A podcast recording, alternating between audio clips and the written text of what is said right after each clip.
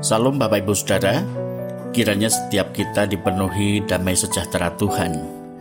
Sebelum membaca firman Tuhan, mari kita terlebih dahulu berdoa. Tuhan, kami membawa hati kami kepadamu, supaya Tuhan penuhi dengan kebenaran-Mu. Dalam nama Tuhan Yesus kami berdoa. Amin. Firman Tuhan saat ini saya ambil dari Injil Lukas pasal 19 ayat 8 sampai 10. Lukas 19 ayat 8 sampai 10. Demikian bunyi firman Tuhan. Tetapi Sakius berdiri dan berkata kepada Tuhan, "Tuhan, setengah dari milikku akan kuberikan kepada orang miskin, dan sekiranya ada sesuatu yang kuperas dari seseorang, akan kukembalikan empat kali lipat."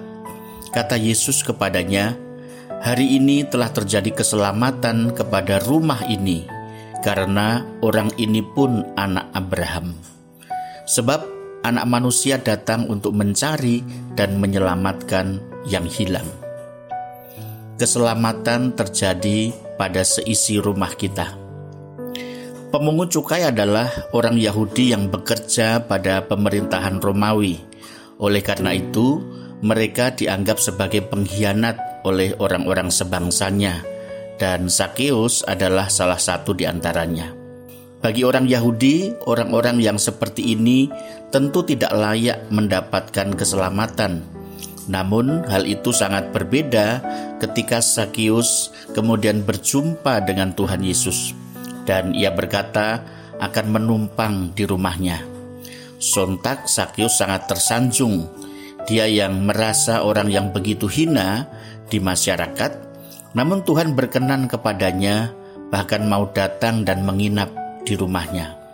Dan keajaiban pun terjadi ketika Sakius membuka pintu rumahnya untuk menerima Tuhan Yesus. Dia bertobat dan membawa seisi rumahnya mengalami keselamatan yang diberikan oleh Tuhan Yesus. Sama halnya dengan Sakius, kita juga orang-orang yang penuh dengan dosa namun apabila kita membuka hati kita menerima Yesus sebagai Tuhan dan Juru Selamat kita secara pribadi, Ia akan tinggal di dalam hati kita dan memerintah sebagai Raja di dalam kehidupan kita. Sehingga segala anugerah Allah yang dilimpahkan kepadanya memenuhi hidup kita dan dampaknya akan menjangkau seisi rumah kita mengalami pertobatan. Sebab Kristus mengetuk hati kita dan hendak masuk bukan hanya sebagai tamu, tetapi hendak menetap tinggal bersama dengan kita. Dan dia tidak datang dengan tangan hampa, melainkan dengan membawa semua perbendaharaan hikmatnya, kebenaran-kebenarannya, pengudusannya, dan penebusannya. Kasih dan belas kasihan yang limpah dan tidak akan habis hendak ia curahkan bagi kita dan bersamanya kita dapat memaknai hidup yang penuh sukacita. Bukankah hal ini menjadi impian terbesar bagi semua orang? Bagi kita hal ini tidak lagi menjadi impian, melainkan sebuah kenyataan ketika kita menerima Tuhan Yesus sebagai Tuhan dan juru selamat pribadi dan ketika mengalami pertobatan serta kelahiran baru oleh pekerjaan Roh Kudus.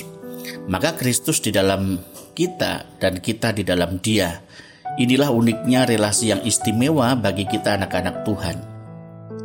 Satu hal ini pun akan dirasakan oleh seisi rumah kita ketika Yesus hadir di setiap keluarga.